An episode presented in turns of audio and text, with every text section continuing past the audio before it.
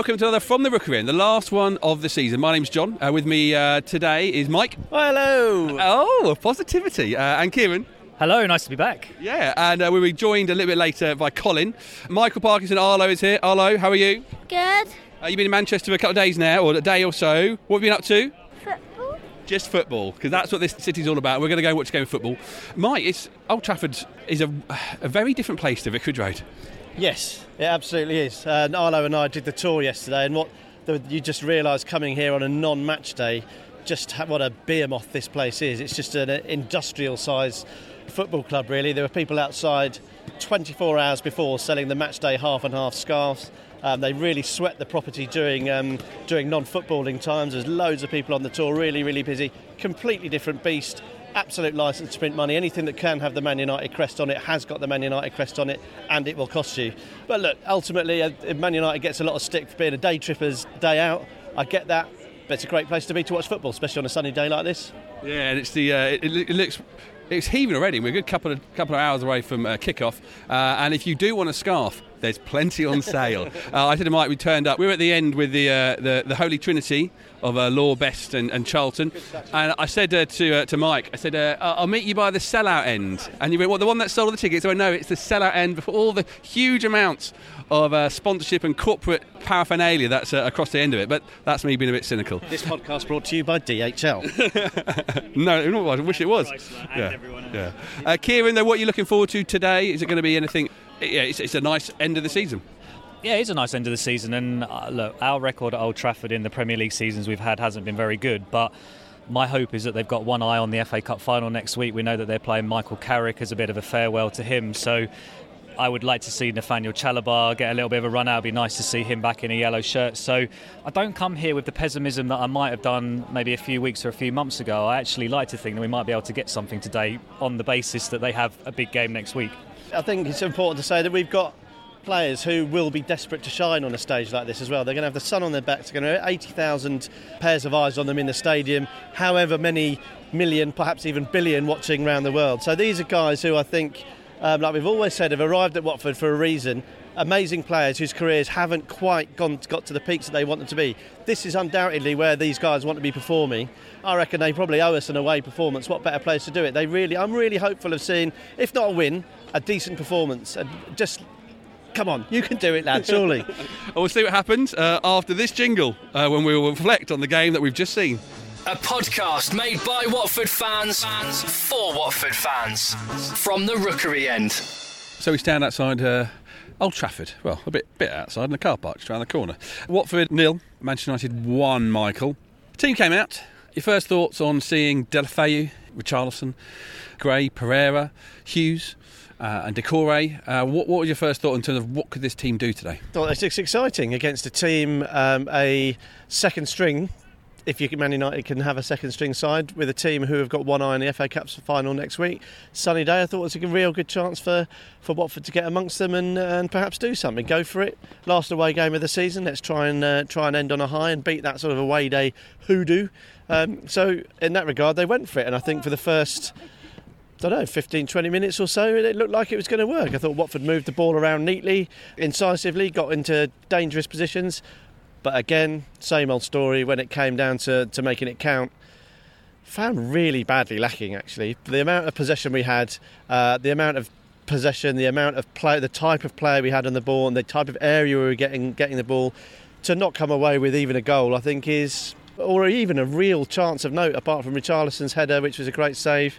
We didn't make, do enough with the with with the amount of possession and with the players on the pitch we had. It's frustrating, I think, is the is the way I describe it. In the formation, Colin, was it 4 1 4 1? It was a 4 1 4 1, which I must took me a bit by surprise when I saw that we had a midfield of uh, Deulofeu, Hughes, Richarlison, and Pereira. It's like normally you'd have three of those four, yeah, but yeah. not all four. And Doucouré on his own in between the midfield four and, uh, and, and the back line. The, the, reality of this game was that they didn't really cause us many troubles. Gomes didn't really have anything to do except he had to pick the, the ball out of his own goal. We sort of, uh, I think, I can't remember it was from a corner or something. Anyway, we, we ran out, we had a very high line, and they chipped the ball over. Apparently, it wasn't offside. It looked offside, looked miles offside, but apparently wasn't.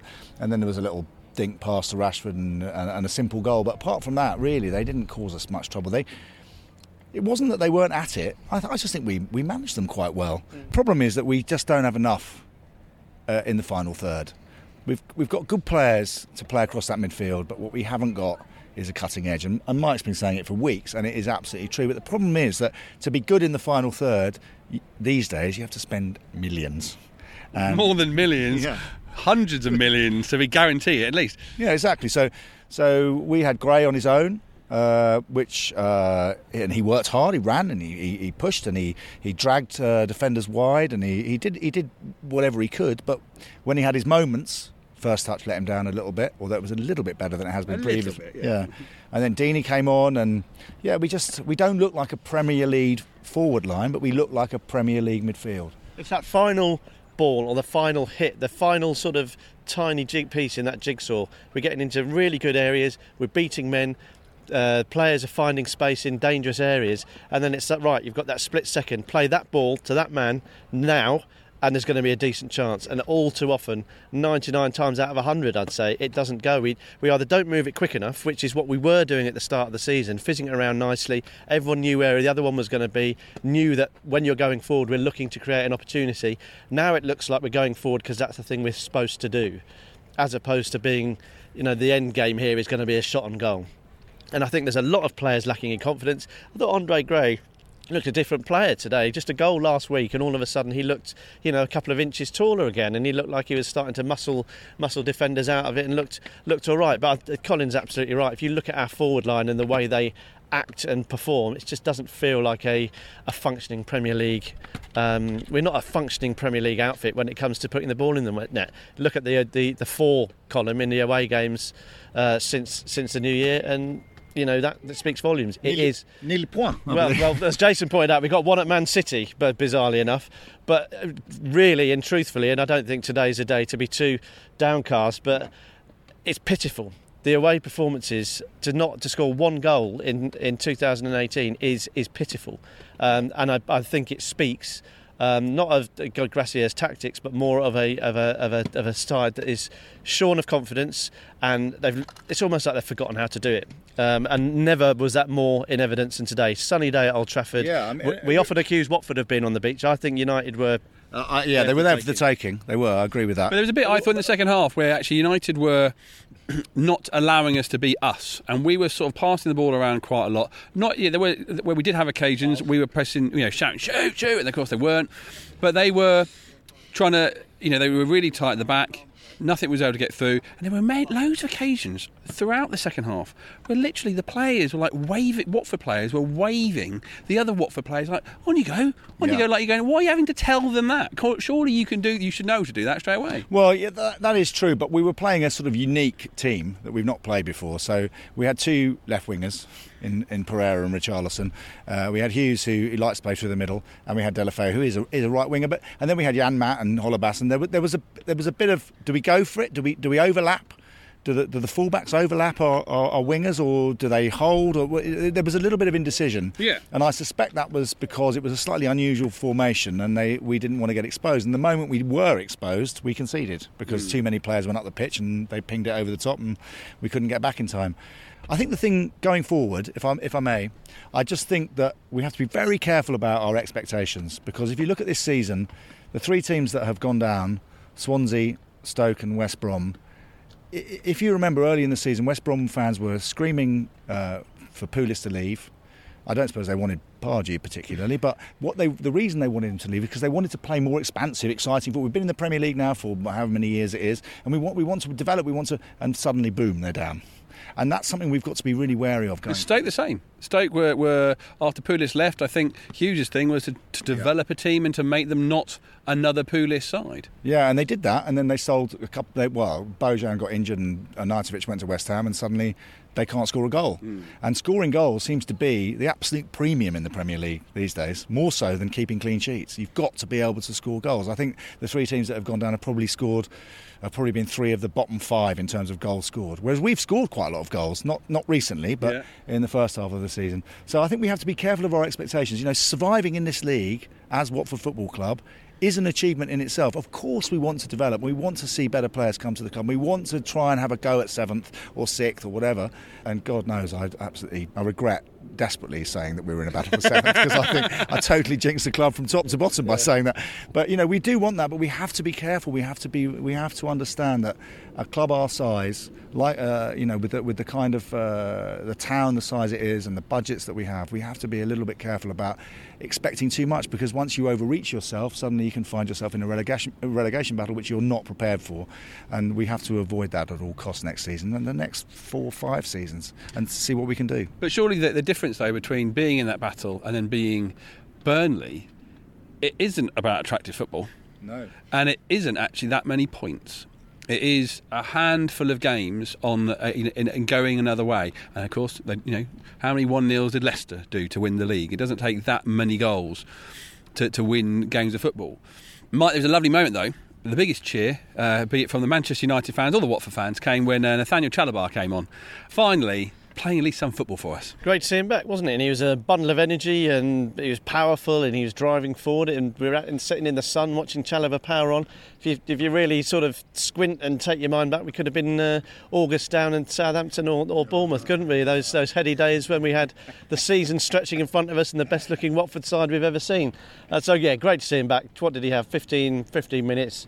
Um, you know, looked tough, looked strong just great to have him back, and he's just one of those that you really want want to want to see back. It's been a slow, long, tough journey back for him. Um, but he strikes me as someone who's incredibly positive. He, he, strikes me as someone who's certainly bought into to Watford Football Club. There was a lot of um, patting of the badge there as he came to salute the away fans at the end, which was which was great to see. I don't think there's any doubting Chalobah's commitment to Watford. And we've talked about Richarlison and, and Doucouré and where their future lies. I think you know just look at that, look at Chalobah and look at Will Hughes and, and Tom Cleverley, and I think you've got three guys there that you know as, as chaps round the, the pub. I know it's a bit base, a bit basic, but they're the sort of guys you want to see playing for your football club actually. So um, plenty to be plenty to be positive about, and uh, Colin is absolutely right about expectations.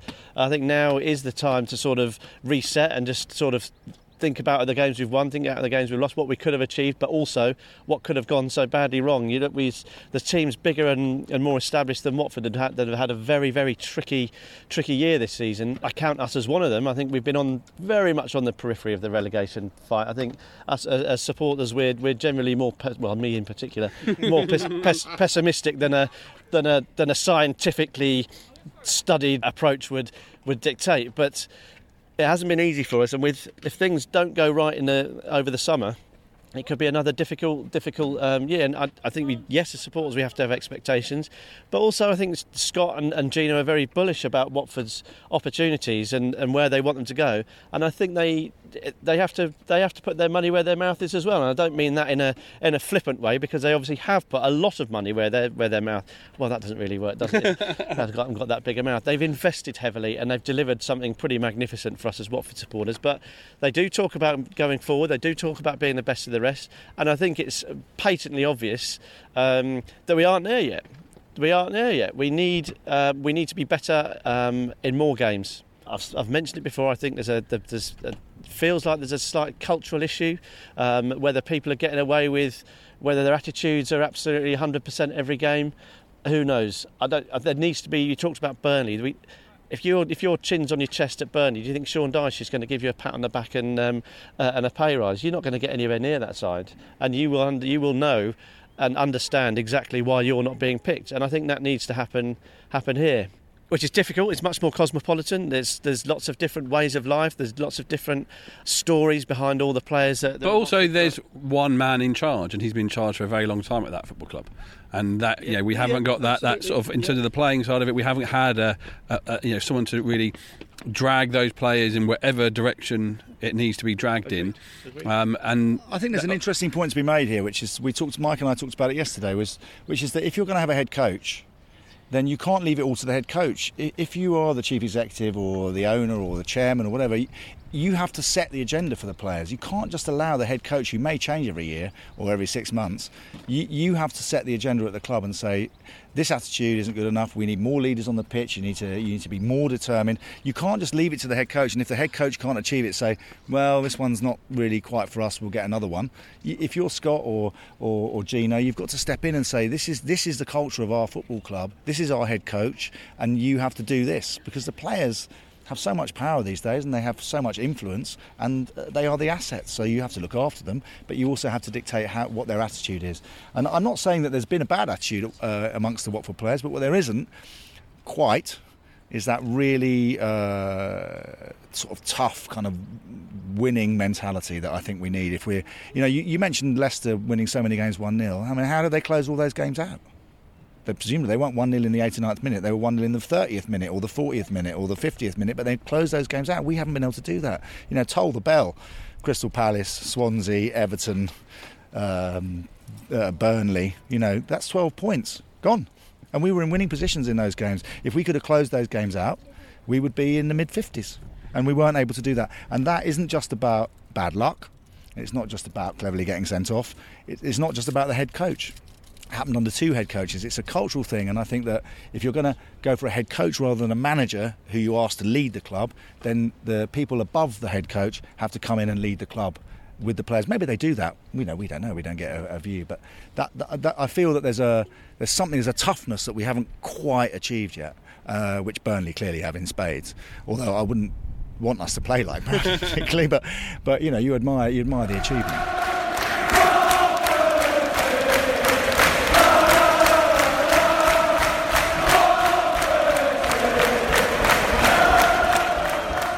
So, we end the season, Mike. The game is over. Let's count down the top 10 of the Watford 2017 2018 season. 10. Number 10 is the fact that we are still here. And we are the fact that we're here. We're here at Old Trafford in the Premier League, and we've got another season in the Premier League. Yeah, I mean, you know me, absolutely pessimistic, negative to the end. So to be here on the final day of the season at Old Trafford, basking in the sunshine, knowing we've got another Premier League campaign to look forward to next year, can only be a positive thing. Um, I think, again, we've gone far too close. I think Scott chastised me, Scott Duxbury, the, the Watford uh, uh, chairman, chastised me, probably quite rightly for being grumpy, saying, Look, Mike, he didn't. He didn't say that, but he said, "Look, during Watford's time in the Premier League, I don't think we've ever been in the in the relegation no. zone, apart from the opening day of the season on uh, on alphabetical order, and and that is something to be. Um, I think that's something to be cherished. And I think as you get to the end of the season and you're safe, you can take a step back and look at it a little bit more dispassionately and think about our achievements um, and think about where we are as a football club. And away for the last game of the season, safe in the Premier League, playing Manchester United, one of the biggest clubs in the world. I don't see how you can be anything but disappointed on a day like today the, when you're looking at the season and enjoying it. Over the summer, obviously, there, there's things to look at, but the fact that we've done it, we've cracked it, mission accomplished again. In what has been a tumultuous season, we've had a lot thrown at us. We've had Marco Silva, we've had terrible injuries.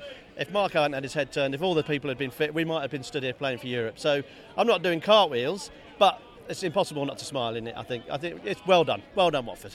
Number 10 is Watford's continued presence in the Premier League. Nine. Kieran, number 9 is Etienne Capoue's Thunder Blaster goal away at Bournemouth last August. It was a, a surprise goal from Etienne. It was a surprise goal. He'd started the game on the bench, hadn't he? And he'd come on and we know that there is this rivalry that has developed between ourselves and Bournemouth, and we haven't had the best results in the Premier League against them. So that was a nice moment, wasn't it? Because that killed the game and, and it gave us three points in a nice August sunny day down by the seaside. But uh, Etienne came into the season as well with some question marks, didn't he? There were some rumours potentially that he might move on. He didn't start the season in the starting 11, so that was an opportunity for him to prove himself very early on. And that one came later on in the second half, didn't it? So it essentially killed the game. It was a nice result against Bournemouth, and it meant a good start to the season as well. And we know what happened eventually later on as the campaign uh, drew to a close, but that was a nice day out for everyone concerned. We don't get many tickets when we go down to Bournemouth because obviously it's a small stadium. The Abdoulaye Doucouré chant yeah. took off took off down at Bournemouth. So no, but look, I think Etienne uh, over the course of the season uh, has had, a, has an okay campaign, but that was without doubt his main highlight. And we talked last week on the podcast about how he's really, you know, really started to grow, um, grow up. It felt like maybe that's not the right word um, under under Javi, and certainly found a new role uh, that we we didn't expect him to have at the beginning of the season. I think he potentially. I was having this conversation with with Colin yesterday. Some quite remarkable tea rooms actually in the heart of Manchester. So. Uh, for those of you who are worried I'm not the cultural type, well, there you go. We had a slice of cake and a cup of tea in the middle of Manchester yesterday. Um, and I think Colin made the good point because I would said um, the same thing. I said Capoue's been a bit of a re- revelation under Javi Gracia, and, and Colin's taken, I think, looking at it again dispassionately, is that he's, yes, he's performing better, but he still leaves Doucouré far too much to do, and that midfield people are having to work a lot harder than as if than if Chalobah was in there or if Cleverley was in there. So I still maintain that he's one of the most talented footballers at the club. When he's on his game, he's absolutely brilliant. He can ping those passes around like, like no one else. He's a great player. I think he leaves far too much on the pitch for me. Um, but yeah, he's been important. You can you have to when your when your team is bereft by injuries, um, you have to get the best that you can out of the players. And I think he has done well. He's done because uh, we've been harsh, harsh, about harsh, critical um, towards him over the certainly the Christmas and New Year period. So I think it's only right we uh, give him a little uh, tip of the hat since uh, since then. He's done well. He's done well. Eight is Gomes's performance and double save against West Ham United. It was uh, it actually won the individual uh, performance of the season at the awards this week, Kieran. You know, Gomes with his injury, he hasn't been in the in the team for the second half of the season. Not because he went out because he was terrible, but you know it's always hard to bring a goalkeeper back in uh, when one's doing so well. But that game really just shows us again what great Heurelho is uh, to Watford Football Club. Oh, 100%. And I think not only typified that match, but also typified his career as a Watford player. How many times has he saved us over the years that he's been at the club? How many times has he saved us more points than lost us? Look, we know the reputation that he came to the club with. We know the reputation, unfortunately, that he's not been able to shake. But when I look back at Heurelho Gomes's career at Watford, whether he's here next year or not, I look back at him with huge admiration, and I think he goes down as one of our best goalkeepers ever. I know that's not exactly a bold statement, but when you look at that double save against West Ham, it typified exactly what he can still bring to this team. The, the, the, only reason that he hasn't finished the season is because he's got a goalkeeper ahead of him that hasn't done too badly. But personally, I would have liked to have seen him play in that last home game against Newcastle last week. Um, but you know, whatever the situation and whatever happens with him, he's not just been a great player for us, but he's been a great ambassador as well. I hear so many good things about him. I know that uh, another podcast did a the Offside Rule did a, a one-to-one interview with him. I, I met up with um, with the two women that did the interview, and they said what a lovely, lovely guy he is, and uh, that essentially, I think he is one of the few players that encompasses the the club on and off the field. He's very much one of us, and uh, that performance against West Ham was uh, typified exactly what he's been like for us in his Watford career. When you get promoted to the Premier League, you need to get lucky with some signings. I think you need to have some key performers for you, and I think Gomes has been one of those to get us I'm not going to say we're established Premier League side. I think we're still too close to the to the wrong end for that, and um, that would be far too positive. I'm in danger of getting carried away on this sunny day. Um, but you need to get lucky. You need to have a, a, strong core, a strong spine, and I think Heurelho Gomes has been an, an absolutely extraordinarily important part of that. Uh, Kieran, Kieran touched on it perfectly there, off the field and on it. He's been he's been absolutely crucial for us, and uh, I'm hopeful that if we don't see him next year, we might see him this afternoon at Old Trafford. But a, a great guy um, and someone who typifies and exemplifies Watford. I think um, one of those great signings, and I think if we if he does go, uh, we need, we're going to struggle to replace him. Seven. Troy Deeney's and the Arsenal Cojones. It was uh, back in October uh, when Troy made that comment on BT Sport post match. Um, another man uh, who's getting in the chart uh, after many years at the club. Yeah, we, we talk about you know the, the performance and the attitude of Gomes typifying uh, him and, and Watford. Troy's comments, absolutely Troy Deeney all over it. And I love it. I love it because you know, we're at, we're at Old Trafford today, and you could argue that whilst it's an impressive operation, lacks a bit of personality. You're not going to get their players sort of speaking out of turn or necessarily speaking their mind, and that's what you know you're going to get with Troy. And I think the um, you know t- TV companies licked their lips when Watford put him up for an interview. I think Troy's more than happy to do it. And I, I quite frankly, I know some people are fed up of hearing from him. They'd rather he did his talking on the pitch. But how refreshing is it to have one of your key performers going out there and telling it like it is? And the fact that he ruffled so many Arsenal yeah. feathers with it, they're still mentioning it to this day. If Watford lo- concede a goal in the in a reserves game, they go, "Oh, what Arsenal fans pop up on Twitter talking about, oh, where are the cojones now?" It's like, come on, mate.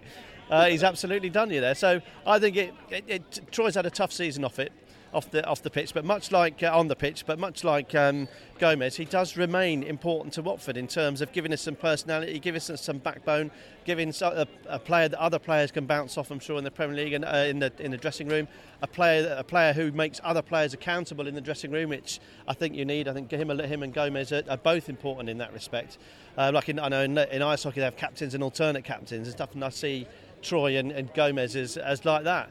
So, and but just from a sheer entertainment and making you smile and having a bit of personality, having someone about your club that's going to um, just do something a little bit out of the ordinary. That personality side of things is so important in football these days. It's so rare, and I, I love that comment. I love that interview, and I know a lot of other people did as well. And uh, quite apart from anything else, he was absolutely on the money.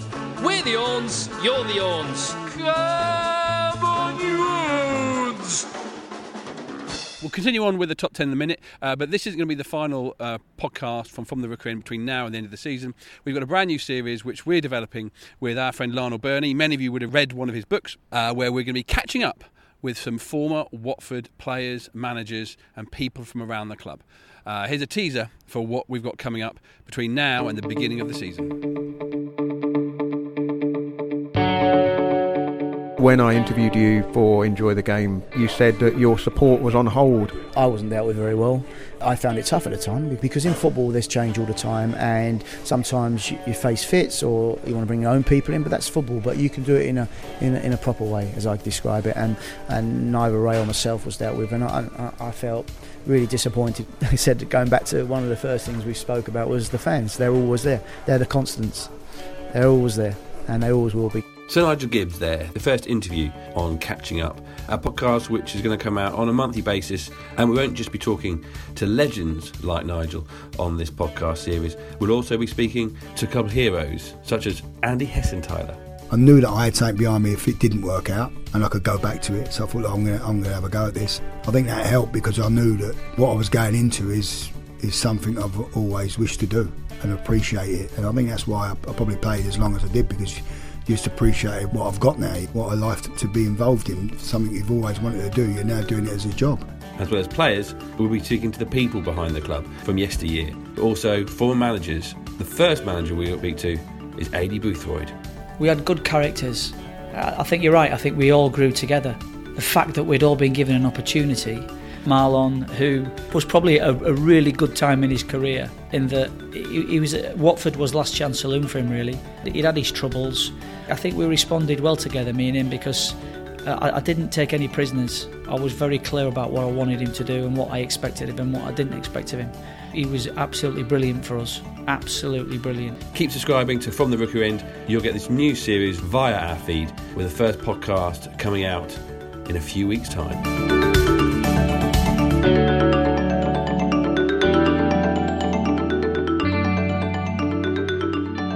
Mike's surname is Parkin. His son called Arlo, and this is our feature, Michael Parkinson.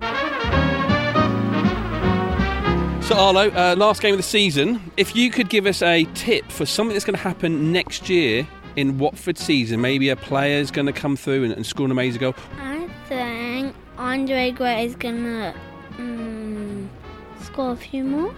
How many do you think? think? About ten. I'll take that all day long. Thank you very much, Arlo. Bye bye.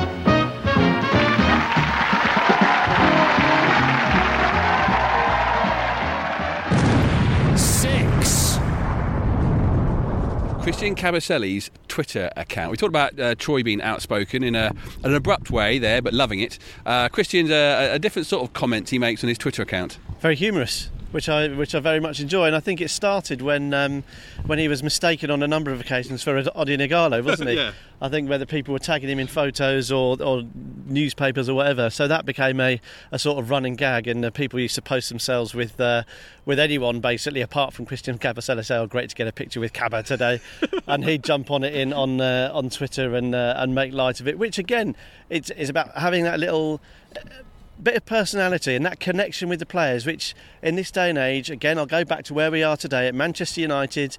Um, Arlo and I saw the Manchester United players arrive. They come to the ground this, uh, before the game, then they get a, a coach to the Lowry Hotel where they have their team meeting, which then brings them back to the ground. now, one player came over to see the supporters, and that was Juan Mata, and he spoke to Arlo. Arlo told him that we supported Watford and he said it doesn't matter. Have a lovely day. Um, but the, uh, the, the reason for me to that slightly boring anecdote is a connection. They all, to a man, walked past the United, the hordes of United fans waiting to waiting to see them. Um, and when you've got someone like uh, Kabasele, who's just willing to interact, poke fun at himself a little bit. Um, I think it's absolutely great, and he won the uh, community ambassador award at the at the awards. So there's obviously a a slightly more frivolous side to it, which you like. There has to be some fun in football. There absolutely has to be. Otherwise, the whole thing's just a soul destroying, expensive waste of time. um, so there has to be some fun, some light-heartedness, and he provides that. And he provides that in, again interaction with supporters, good sense of humour, and a, and and to top it all off, a brilliant, brilliant footballer. And I think we should be looking to build our, our defence around his Twitter account next year. Five.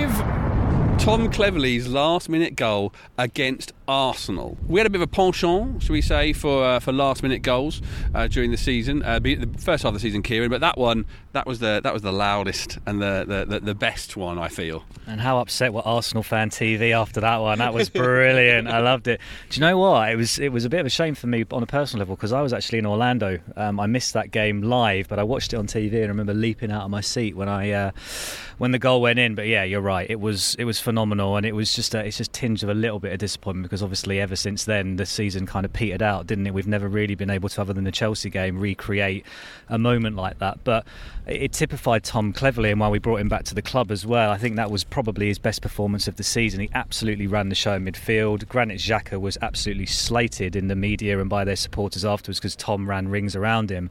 But the fact that we were able to do that so late in the game, and if I remember right, we went behind in that game as well, didn't we? So to be able to claw our way back, to be able to get a victory over, look, Arsenal have had a poor away season this year. There's no getting away from that. But you can only beat the opposition that's put in front of you. And you know, we've already spoken about Troy Deeney and the Cojones comments, and he was absolutely spot on because they absolutely bottled that game. So brilliant moment, brilliant opportunity to to celebrate a really really decent moment in the season.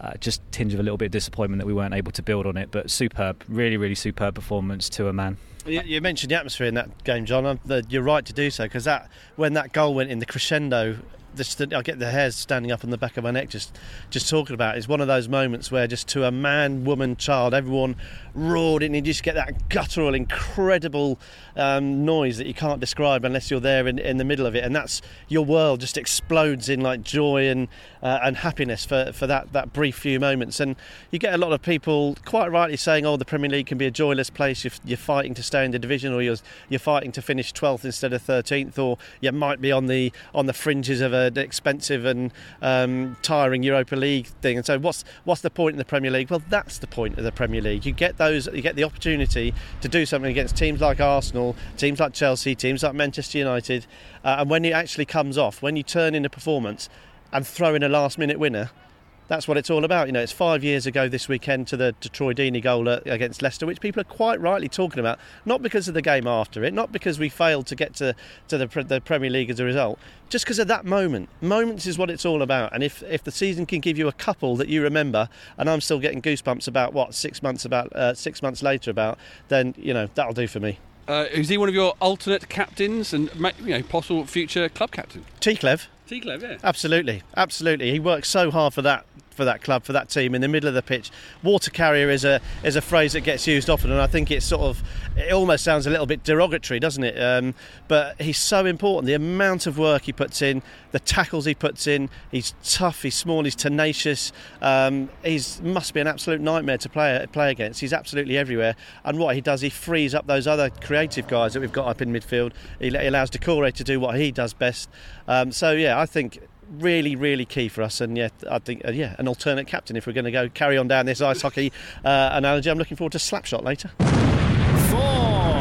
Richarlison, the day he became Ricky, away at Bournemouth when he's awesome nutmeg slash trap he took around uh, the Bournemouth defence. Uh, early in the season, that sort of that move was what got us excited, wasn't it?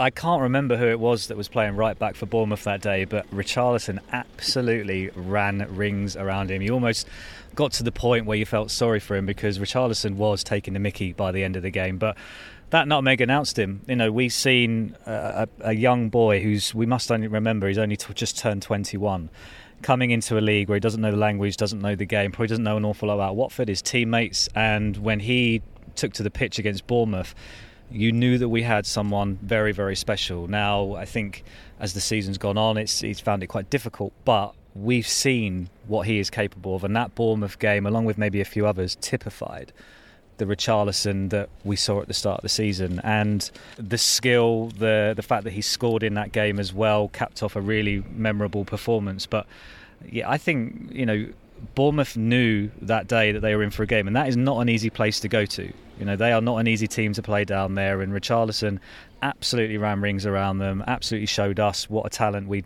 signed, and hopefully what a talent we will have for a few years to come as long as he keeps developing. He's come in for some criticism over the last, well, for the last half of the season, perhaps. He's looked um, perhaps a little bit petulant when he was getting um, getting substitute. I think he had five or six games when he was taken off, and he's missed a he's missed a fair amount of chances, and he's obviously been disappointed with that bit of chin on chest type stuff from Richarlison. And I think he's he's had a bit of stick, and you know I've been probably guilty of that myself. I think I've been a little bit disappointed, but I think that's because you're comparing him to that uh, to the start he had, that early season form that, that Kieran was just talking about there, which was so mind-blowingly exciting. You thought, holy heck! We talk about you know Gomes and Cleverley and Deeney and how important they are to a Premier League squad. Well, Richarlison at that stage was looking like a, a Premier League star, you know, a, a, a top one percenter if you like. And the fact that he went off the boil was could be put down to a number of factors. But then there was that little video, wasn't there, that Watford put out at the end of as part of the end of seasons uh, awards. Congratulations to all the winners, of course. Um, that sort of reminded us how young he is, what a big um, transition he's gone through, not only to move to, to England, but to move to England, and then the guy who brought him here in Marco Silva has, has moved on. Um, the team has struggled, um, which in turn means the attackers have struggled. So he's gone through a lot this season. You know, his his season has almost completely mirrored the, the teams, I would say, and I think perhaps looking back and seeing that little video, I felt a bit guilty about how harshly I, I judged him.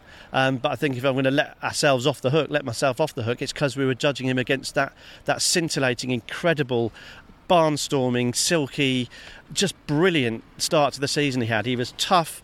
He was he was he was tough in the tackle. He was he, he was getting fouled all the time. He was just getting straight back up again. There was no nonsense. He was a joy to watch, and it felt like one of the best players we've ever seen in a Watford shirt.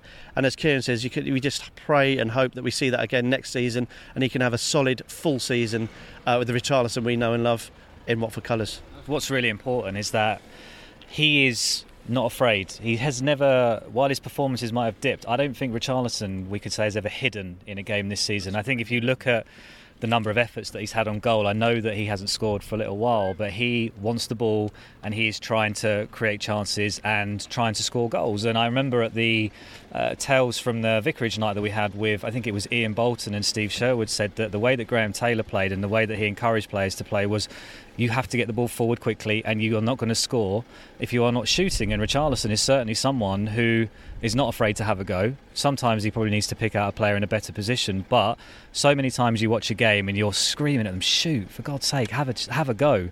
He's not afraid to have a go. So hopefully, as time goes on, some of those shots that have gone wide or have been saved will be flying into the back of the net.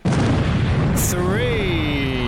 Doucouré's goal against Southampton. The question is, Mike, which one?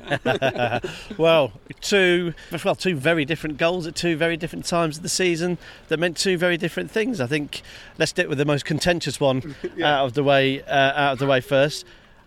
I think it's not overstating it to say had that goal not gone in, we may have been relegated. Uh, it saved us a point at the last knockings against Southampton at the end of an absolutely dreadful display. Um, uh, probably kept Marco Silva in a job for for for another period of time. Absolutely vital point. And like I say, I think I do wonder what would have happened if it hadn't gone in. Um, it was one of those where. I didn't realise it at the time. It became pretty apparent afterwards that it wasn't uh, a legal part of his anatomy that had, uh, that had got the ball home no one wants to see it. I mean, we made sure that when we went down to Southampton uh, for the cup game later in in January, that, that everyone uh, all the Southampton fans were reminded of it. But I think we got our comeuppance that day, didn't we? yeah. Cheats never prosper. Um, so it was a it was an important goal, and I think the fact that it was celebrated so vehemently, despite the despite the questionable nature of the finish, shows just what a what a predicament we were in at the time. So absolutely vital from one of our most important players all season. But yeah, uh, away at Southampton, um, just magnificent. Uh, early on, he found a way of just. It's almost as if uh, whenever Doucouré hit the ball, it had an inbuilt homing mechanism. I remember the goal against Chelsea, the the, the 4-2 game where he lost away. He equalised just before half time, and he just managed to to find the one spot that he could get in the goal between the defenders. It, yeah, just the ball has sat nav when when Doucouré hit it for that first part of the season. Um, and yeah, he scored some memorable goals, uh, both good and uh, questionable, hasn't he? But again, important player, important goals. I hopefully see him again next season. Are we going to see him again next season? I think so. I think so. Really? I think it's going to take an enormous bid to, to prize him away. I think the Premier League uh, manager, uh, Premier League. Uh, What's enormous? I think you're looking 40 million plus. I, So really lots do. of, that's not enormous to lots of clubs, is it? But are you going to play? I think clubs have to go to their boards and then and they have to think about their supporters as well. I think well, we're going to spend a decent proportion of our of our summer budget on Abdoulaye Doucouré, who's had what a season in a bit uh, at Watford. Um, less than that sort of in with stellar performances. So I think it's a tough sell for a board to sanction a, a big enough deal that's going to keep Scott Duxbury and Gino happy. So what I'd hate to see is him or, or Ricky go in January. Um, certainly Doucouré, because I think that would be incredibly unsettling if he's if he's the linchpin in our midfield that we think he can be next year, and then he disappears in January, then then there's problems. So I think if it's a, if it's a question of sell him now, next summer or January, definitely next summer, if if poss. But I don't want to lose him in January. I'd rather he went now than January. We- If we have too much, too many mid-season issues as it is, I think we'll start next year. And I think the same goes for Richarlison. I think they'll want big, big, big money. And I don't think I think the, the second half of the season Watford have had, and the second half of the season those players have had, isn't going to be enough to tip it over over the line for, for the sort of clubs that could could invest in him. Two. The scarves high in the sky for Graham Taylor uh, on the anniversary of his passing. It's a simple thing, but I think what we've learned in the last couple of years, uh, last year and a bit, Kieran, is how important it is to, to mark what Graham's done uh, in a continuing way, uh, and that was breathtaking to see. I didn't see it that well in the ground because you, you got your scarf up, but it was breathtaking to see afterwards on social media and the, the whole crowd holding up their scarves. Oh, 100%. And it's, you say it's a simple thing, it is, but simple gestures can sometimes be the best ones. And again, it highlighted the fondness that the community of Watford, and not just Watford Football Club, but the town of Watford have for Graham Taylor. I, I went into work the Monday after that and, and told my colleagues about what what the club had done and what the supporters had done. And, and my colleagues don't know much about Watford Football Club, but they do know Elton John and they do know Graham Taylor. And uh, the good thing for me is that having worked as a journalist in, in Watford and had the opportunity to, to speak to and interview Graham on a number of occasions, is that everything that you read about and everything that you hear about Graham is 100% true. A lovely individual, a gentleman, will always give you time. He's one of these people who will tell you, I've got 10 minutes, Kieran, I'm, I'm really busy, I've got to shoot off. And half an hour later, he is still chatting away. And the scarves for GT was just a very small gesture that fans can make and, and could make to to show how highly he is thought of and that he will go down as uh, our greatest ever manager, as a legend of the club and of the town. Did a huge amount for the football club, did a huge amount for the town of Watford. He put us on the map, no doubt about that whatsoever. Did people know much about Watford before Graham Taylor and Elton John joined the club? Absolutely not. They do now, and it's because of those two individuals and GT in particular for the success that we had on the field. Uh, you know, this year we celebrate the 25th anniversary of the Watford uh, FC Trust, uh, something that uh, he helped set up and you know set the, the vision for, uh, which is, is fantastic. And uh, in August, the pre-season game uh, we'll have at Vicarage Road. Uh, the new statue of Graham will be. Uh, shown to the world, and something that you know we're here at Old Trafford, and you know we all had a look at the, the statues of, of Best Law and Charlton, and, and, and that'll be something that every away fan will, will go and look at uh, in the future at Vicarage Road. And one. Last year's number one uh, was the Century Room, maybe in some ways for in, in honour of, of, of Graham and, and again what he defined as Watford Football Club. This year, though, it's uh, for that performance against Chelsea, and particular Janmaat's goal. It was the goal of the season, but uh, the goal is the number one, but actually it was that spell of football, Mike, around that goal that really finished this season off to Yeah. go back to where we started this podcast, is still a Premier League football club. Yeah, absolutely. What a way to do it! It was one of those uh, tumultuous nights at Vicarage Road, wasn't it, where everything just seemed to go to go right for Watford. It certainly didn't go well for Chelsea, who looked like a team uh, with their mind very much on other things. But we didn't let that bother us. Often, when a team gets a player sent off as well, it can it can disrupt your flow. But Watford went at them all night that that game, um, and I remember thinking when Chelsea equalised, that right, we're done. We are done. This is our season over. Oh, so close. We could have been a big team. Yeah, They've well- come back. Darn. And we needed that. We needed that win that night, uh, and it's easy to say, you know, against a team like Chelsea, we needed a win. We were in the absolute depths of despair. We were playing some really, really poor stuff. We had to win. We somehow had to turn our, our game around, our season around. And when we saw just how, you know, you can't make any bones about it, just how poor Chelsea were that night. We knew that everyone in the ground sensed it was an opportunity. The team sensed it an opportunity, and when they equalised with what eight minutes to go. I was like, I can't believe it. We're done. This is us. This is us. But, but the players didn't think that at all. The team didn't think that, and luckily the rest of the crowd didn't. So they, the, the, the team got straight back onto it, straight back into the game, straight back at Chelsea, um, and absolutely smashed them to bits for the final sort of seven or eight minutes, which was an absolute joy to behold. And and yeah, the Janmaat goal watched it again the other night, of course, because it's the uh, the goal of the season. And just the interplay, the team play, the what I used to say at the start of the season when I was talking to other other supporters, I say, oh, Watford are going well, aren't they? I'm like, yeah, they blooming well are. They get the ball, they transition quickly from forward, from the back to the front, really, really nicely. They play good football and they score good goals, and that was playing good football, scoring a good goal. But not only that, a vitally important one, and it was great team goal. Not, and it was just so so important. And, and Kieran was right to talk about the Arsenal game being tinged with tinged with a little bit of frustration and sadness because it's a, a reminder of what we could have gone on to go and do. And this this I think was another one of those where I think you know, if we'd have been at it if, uh, all season like that, we would have been we would have been doing stuff. We'd have been doing bits this season. But take all that out of the equation, it was a must-win. It was it was almost a cup game, and they delivered and they delivered with style. So that goal in Pereyra's lovely finish as well. Just and Deulofeu's run from halfway. yeah, Deulofeu as well. It was just a reminder of you know how close, how tantalisingly close this this Watford side are, and that they can do it.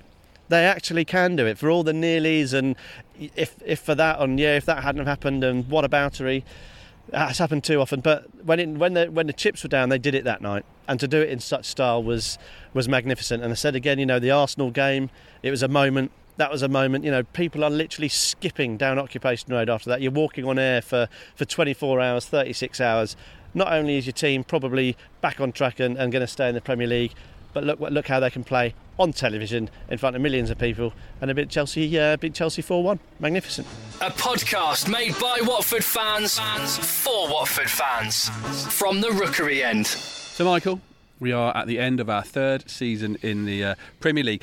First of all, thank you to anyone who's downloaded the podcast this year uh, and, and, and, and got involved on, on Twitter and uh, interacted on, on Facebook or liked a post on, on Instagram. Uh, any, any of you we've met at games, you've, you've sort of said hello and you know Yeah, said that you you. enjoyed the, the podcast. It's, it's really lovely to, to talk to you guys and uh, do so uh, if you do do see us around.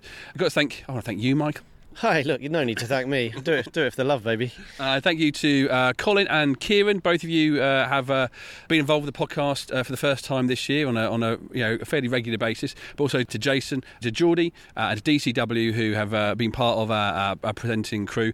Of course, to Arlo. Uh, for your wise words, Arlo, uh, we get every week. Uh, and if there's a press conference over the summer where you are announced as the new head coach of Watford, we will not be surprised that there's a change, and we certainly won't be surprised that it's your name that is being announced. But we go on for one more season, at least, uh, in the Premier League.